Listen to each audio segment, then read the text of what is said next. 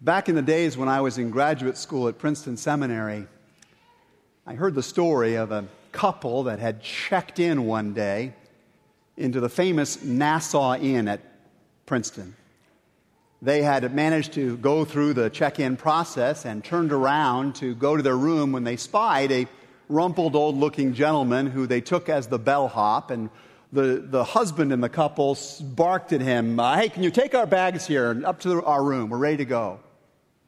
And the gentleman kindly complied, went over, picked up their bags, shuffled along and up to their room. And at the door to the room, the room was open. They, he brought the bags on the inside, and the husband reached into his pocket, pulled out his wallet, flipped out a couple of bills, and handed it to the uh, bellhop, who strangely, politely declined to take any of the bills at all and wished the couple well and then went upon his way. The couple never knew that that wasn't actually a bellhop at all. He wasn't even an employee of the hotel. He was a local resident that just happened to be passing through the lobby at that particular moment. And his name was Albert Einstein. When we read the story in John's gospel today about the encounter of Mary with the person she thought was the gardener, it looks to be a similar kind of story, doesn't it?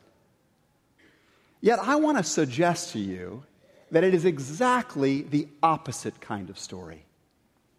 That this is history's greatest story of unmistaken identity that when Mary met this man, she was indeed meeting the ultimate kind of gardener.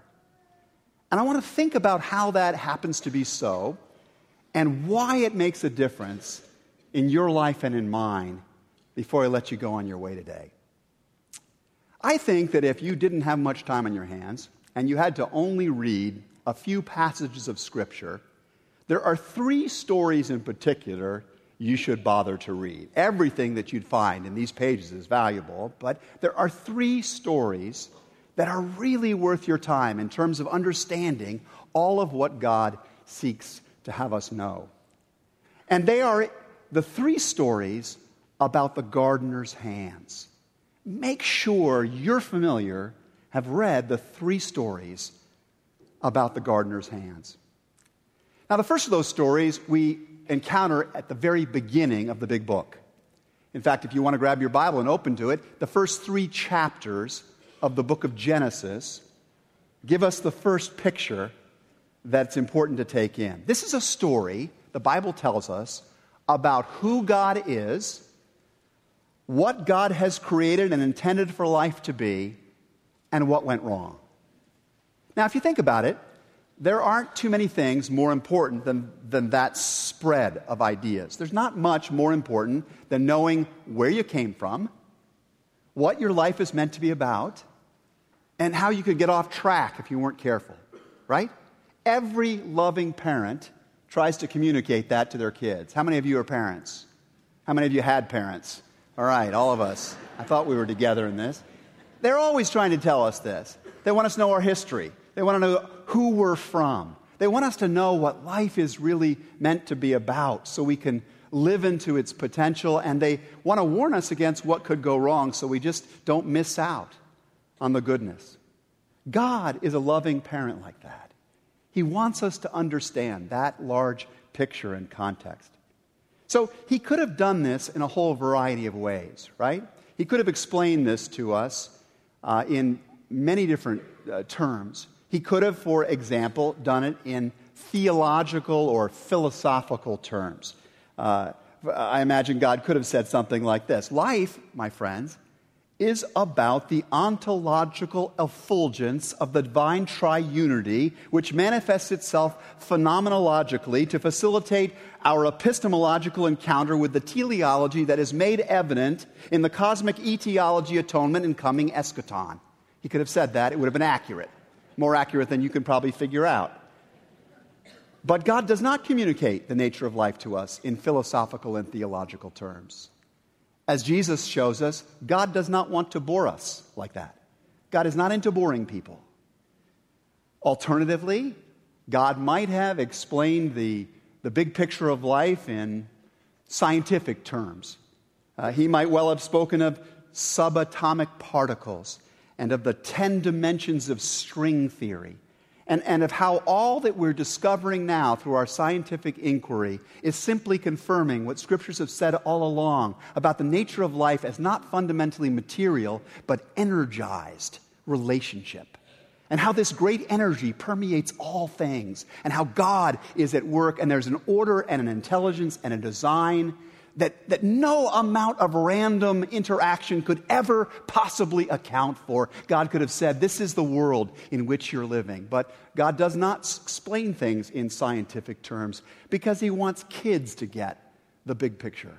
He wanted primitive cultures to understand the big picture of what life is all about. And so, in His infinite kindness, in God's wonderful kindness, he chooses to explain the world to us in an image that almost anybody, any culture, any context can understand. And this is how he does it. He says, Think of life as a garden, and of me as the gardener, and of you as my helpers. And this is where the whole story begins. Now, when we go into the opening pages of Genesis, the first three chapters, we get a picture of God as a being who likes to go into barren places. Actually, goes into a place that is formless and empty and scatters the seed of life. Just looking forward to seeing what will come of that. It portrays God as a being who is intimately involved with what he's creating. It, has him literally scooping his hands into the good earth and, and running it between his fingers and breathing into uh, what he is making. It pictures God as walking through the garden and talking with its inhabitants because he knows, as the inhabitants will eventually forget themselves that this communion with Him, the Creator, the great gardener, is absolutely essential to their flourishing, to their doing well. And so we get that image in these opening chapters. Genesis also shows us God delegating power to people as His helpers. Uh, it shows us, um, shows God giving uh, a role as helpmates to uh, the people of the garden. They are to be helpmates to one another. They are to give names to things. They are to tend the garden. They are to exercise a gracious dominion over everything within their reach. As the second century bishop Irenaeus once put it, the glory of God is a human person fully alive. That's what God, that's what brings joy to God, is seeing people living to the full potential, thriving in every conceivable way. This is what the Bible teaches. So Let me just wrap up this little part by helping us get this. You and I came from this brilliant being, this magnificent creator, who is something like a gardener in a sense that he cultivates, he creates, he cultivates life, longing to see it flourish. And we have been made in his image. Have you heard that phrase before? You're made in the image and likeness of God? This is what it means. God has made you so that you too would exercise creativity and cultivation of this earth that God has made. You're meant to take, and I'm meant to take, all of the seeds, the tools, the personality, the skill sets, the experiences, the education, the, the credentials, the relational network you have. You're meant to take all of these things in your gardener's tool set and use them to bring about flourishing throughout the creation to help every person you meet become who they can be and to shape this world in a way that reflects the glory of God. But the first story here also tells us about what ultimately went wrong with this wonderful picture. Okay? It, it describes how it went off the tracks. Genesis says that human beings bought a lie. Plain and simple. We bought into this lie that we could have thriving w- without communion with the Creator.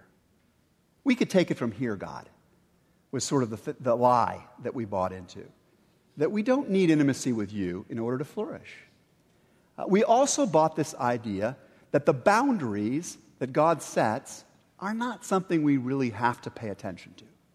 That we can pretty much set our, all of our own rules and we'll be fine. We will continue to thrive and flourish. And Genesis depicts humanity losing that primary generative intimacy with God, and then that ripples out to start wrecking the intimacy between man and woman and people. And then that ripples out even to the point where we don't even know ourselves and we're lost ourselves individually. And God has to ask, Adam, where are you? We see human beings over the course of the next pages of Genesis using their God given uh, abilities to pursue the fleeting kind of control and the thin sort of significance and the sort of passing variety of, of comfort that, that idols can give, but are so much less than what God wants to give his children. And this first biblical story helps us understand how the great garden that God began became something of a wilderness, uh, the wilderness that it is in too many places today. Now, thankfully, there are still garden spots, right? There are garden spots, I know, because I can see the tan on some of you. You've been there at spring break, uh, which is good. You know, God has given us an ability to carve out these little pockets of flourishing. But we must never let each other settle into thinking that these little pockets of, of, of vacation, of comfort, you know, of, of the latest tech toy, um, Fifty Shades of Bondage or beer, you know, all the things that are being peddled to us as flourishing. We must never settle for thinking this is all that's possible and all that we were really made for. Brothers and sisters, we are children of paradise. we are the children of the great God of this glorious universe. He's given us a role to play in the sweep of history in the bringing into being of the life of his kingdom, in creating flourishing for all people everywhere in each corner of this earth. We must not forget our identity, where we came from, what we were meant for, and what ultimately went wrong. Talk about mistaken identity. Sometimes we think it's all about comfort, significance, and control. Uh, what a mistake. That's not our identity. So every time you find yourself these days watching on the television news those barren wastelands that ISIS and AQAP are ruling over and calling good, uh, every time you drive through one of our, our ravaged, our blighted communities uh, here in beautiful Chicagoland, every time you see a building burning or a riot raging, or you see yourself uh, looking into the eyes, the hollow eyes of some child who's lost in some place of desperation. Every time you hear another indicator that uh, there's more environmental damage than we'd done last year, or you see people in our schools and our governments and our workplaces or our streets treating each other as enemies, as rivals, when we are actually brothers and sisters, common creators, cultivators of this glorious earth, every time you confront the hard baked ground of your own character, and if you don't see it in yourself, look at your wife or your husband or your neighbor, you'll see the hard baked ground. Every time you confront these things, please remember the gardener. Remember from whom you've come. Remember for what you've been made. And remember how it went wrong. But you know what? It will not always be wrong. It is not always going to be this way. And I said earlier that there are three stories that take place in a garden that are worth really knowing. And this is where the second one comes in. In the very last three chapters of the big book, we get the second story. It's in Revelation chapter 20, 21, and 22. And I want to read just a portion of that text for you today. uh, as it's voiced by the Apostle John, who, by the way, was the faster runner in the earlier story. Because this is the vision God gives him many years later. Then the angel showed me the river of the water of life, as clear as crystal, flowing from the throne of God. And on each side of that river stood the tree of life. Remember that? That was the tree that was back in the garden at the beginning. And now it's on both sides of the river, and it's bearing 12 crops of fruit. And in the Bible, when you run into the number 7 or the number 12, it means fullness, it means completion, it means perfection. And the leaves of the tree are for the healing of the nations. There's going to be something about what happens there that's going to heal everything eh, eh, that's been going wrong, even across the nations. And I heard a loud voice from the throne, and it said, Look, God's dwelling place is among people again. Once again, among people. Once again, God's walking through the garden with people. And He will wipe every tear from their eyes. And there will be no more death or mourning or crying or pain, for the old order of things has passed away. And he who is seated on the throne said, Behold, I am making everything new. The gardener is making it new again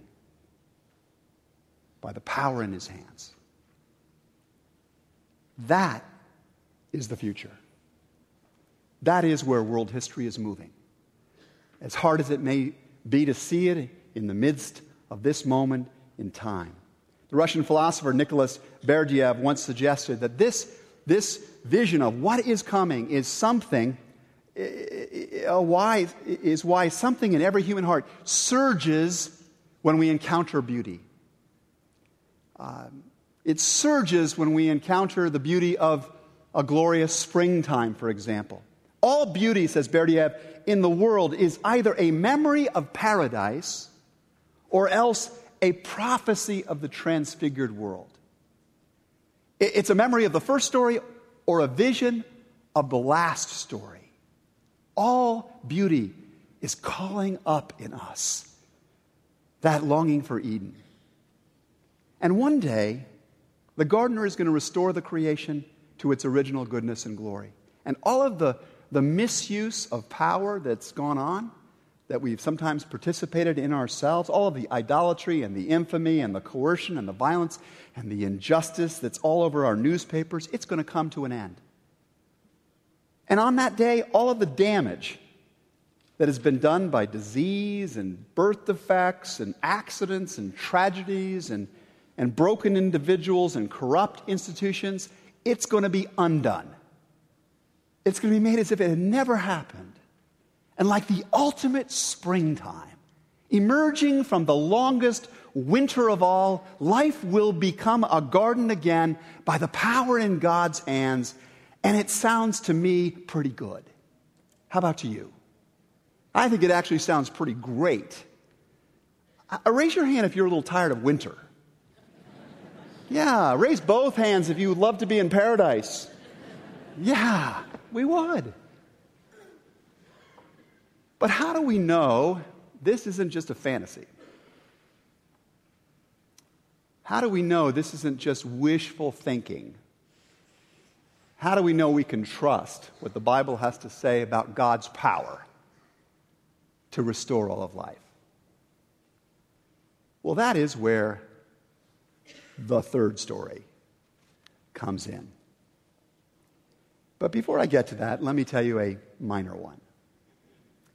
Author Ken Davis tells the story of a woman who was working at her kitchen sink one day, cleaning up, when she happened to look outside and through her kitchen window into the backyard and saw her German Shepherd dog with um, the neighbor's pet rabbit in its mouth, and he was shaking the life out of the little bunny.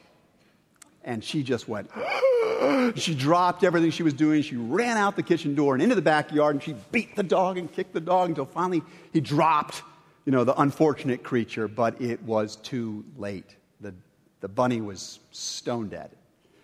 And the woman just went, oh, I can't believe this. You see, she had a miserable relationship with her neighbors. I mean, and this was going to like put the death nail into that relationship. Uh, and she panicked. And so she scooped up the carcass of this, of this little creature and she goes back into her house and she decides she's going to wash it. So she begins to wash this thing. Now, this is a dirty, there's all kinds of dirt and little bits and grit all over. There's dog saliva on this creature. She washes it completely. She combs out all of the, this detritus uh, from the fur, and she decides to take a blow dryer. And she takes the blow dryer to the bunny, and she starts puffing. And she, by golly, that thing is looking fluffy again. And then she thinks, I know what I'm going to do. She waits till darkness falls.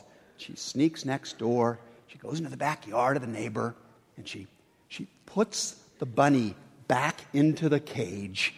She closes the door. She's propped him up nice and closes the door and she goes home. Well, about an hour passes by. She's back at home and she hears these screams coming from the neighbor's backyard. And she goes, Oh no. She figures she better look like she's concerned. She runs next door. She goes in the backyard, and there they are. They're just, they're apoplectic. And she says, What's wrong? And they said, It's the rabbit. He, he died two weeks ago and we buried him, and now he's back.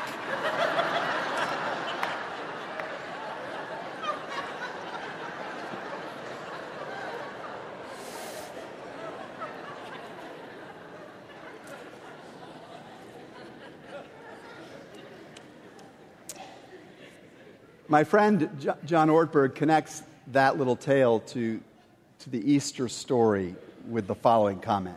He says, You know, people in the ancient world knew that dead rabbits tend to stay dead. And they also knew that dead rabbis stay that way also. Think about it. N.T. Wright, a wonderful current uh, rock star of New Testament studies, reminds us of this. There were many messianic movements in the first century. I bet you didn't know that. There were tons of them. They were happening all the time during the first century. Uh, these leaders who would rise up and claim that they were the anointed ones that were going to lead Israel out of bondage to Rome. Every single one of those messianic leaders wound up the same way. They were all crucified by the Romans. They were, they were all put to death as violators of the peace of Rome in, in, in that land. And, and N.T. Wright reminds us, as a result of his historical study, that in not one other case do we hear the slightest mention of the disappointed followers claiming that their hero had been raised from the dead. Not once in all of those other uh, movements. Why? Because they knew better. Why? Because dead rabbis, like rabbits, stay dead. And yet, here is where the third story is so unusual. It's told in the last three chapters of John's gospel. And these are the facts. The carcass of the dead rabbi, the one that had been buried, had now disappeared. Despite the fact that armed guards had been posted at the entrance to the tomb, trained, trained officials whose, whose jobs and indeed lives depended on exercising uh, protection of that site, uh, lest somebody come in and steal the body and propagate some kind of a hoax. In spite of all that, the body had gone. Secondly, the grave clothes that the body had been wrapped in were undisturbed. In other words, the body didn't go, if somebody stole it, miraculously how, we don't know. If they stole it, they took the time to unwrap it. And what's more, from the account in John's gospel, it sounds like the, the clothes were still wrapped up, lying on the ledge where they had been, where the body had been, the headdress at a little distance from the body, as was the custom. A turban would have been put on the dead body, and they were left in place almost as if A body had just dematerialized from inside of them, almost like a butterfly had discarded a chrysalis. Thirdly, not only was the dead rabbi not found, not put back in the cage at any further point uh, down the road, but Mary and hundreds, hundreds of others swore they had seen Jesus alive. I mean, not just fluffed up, okay? I mean, like alive at a level that life for them. Okay? They had met him. They had put their fingers in the wounds of his hands, in his side. They sat with him. They talked with him. They ate with him. They walked with him. This happened over a period of many, many days. Not one single kind of passion filled hallucination. I mean, hundreds of people who all claim to have had a very tangible experience with the living, risen Lord Jesus Christ. And, and one evidence that something had happened is that they were changed by it. The disciples were changed. Uh, their character altered, their direction in life changed. Uh, you, you, hear stories of, people like Thomas and James, notorious skeptics who never really bought the idea that Jesus was the Messiah, much less the Son of God. These people become convinced that he was exactly that. And they become leaders of the early church with that message. And, and, and kind of weak kneed people like Peter and Mark. Peter, who denied Jesus so readily, multiple times, and Mark, who at the time of Jesus' arrest ran from the, the garden so as to avoid us being tackled by the, by the temple guards, actually had his own cloak ter- torn off, ran naked just to get away. These two guys now stay behind in the teeth of the Neronian persecution, and they're willing to go to a brutal death without ever denying that Jesus is Lord. Happily going to their death, declaring that Jesus is indeed the Lord over all of life. Enemies of Jesus, like Saul, who were encountered by Christ, the risen Christ, have their hearts turned. And as you know, Saul becomes who? Paul, the great apostle to the Gentiles. Everywhere they went, these disciples told the story of this great gardener who had the power of life in himself. And they set their hands to continuing his restorative work until that coming day when he would renew all things upon his return. I can't stress enough that the gospel that the disciples preached in those early days is, was nothing like what you may have heard in recent days. These folks did not go around saying, hey, listen, consider Jesus because he was a really great guy. Oh, you'd have loved to hang out with Jesus. You know, he was a lot of fun. Um, they did not go around saying, contemplate Jesus, because he had these very sublime teachings that, that we could all learn from, fine ethical principles, some good help, self help tips. You know, they did not go out selling Jesus' uh, teachings. Uh, nor, nor did they say, hey, let's just circle up and let's support each other and let's just sort of remember Jesus as this great historical figure. You know, let's sing kumbaya together and just kind of feel that warm glow of thinking about the Master as it used to be. That was not the message of the early disciples, though Jesus was great company and his teaching was brilliant. And the circles of community he formed were like no other. Their message was commit your life to Christ, become his follower. Because we can tell you that the resurrection of Jesus Christ proves that he's got power. I mean, the kind we all need the power to overcome sin and even death and to birth a whole new kind of life. That was the gospel message. Some of you are hearing this right now and you're saying to yourself inside, Amen. I wish some of you'd say it out loud, but you, it's all right. It's a, it's, we're the frozen chosen here sometimes. but you are. You're saying Amen. You've been saying it as the choir's been singing, and the prayers have been offered all day because you know this to be true. Because Jesus has met you in some significant way in your life. You've felt your life being changed by Him. You may not have sensed His presence every single day. You may have had some bad periods in your life, but ultimately, you have found His power to be real, His presence to be true for you. Others of you are thinking to yourself, it's a bunch of hooey. I don't know why they dragged me in here this morning. Will the guy up front ever stop talking? Pretty soon, I'm going to. You'll be able to go to brunch. But there are also one or two here, I'm, a, I'm going to guess. Some of you maybe even listening in uh, through the media today. Some of you are feeling a deep and rising sense of longing in your life. You would love it if it were possible for your sins to be forgiven. You have history. You've got some issues and stuff that you know about, maybe not everybody knows about, maybe nobody else knows about, that you would, you would love it if it was possible that somehow that could all be washed away and you could start over again like it was the first day of spring. And others of you, you're thinking to yourself, you know, this mortality thing, it's not going to make an exception with me. These aches and pains, this illness that's coming on. I know sooner or later the reaper's coming. And that blade's got my name on it.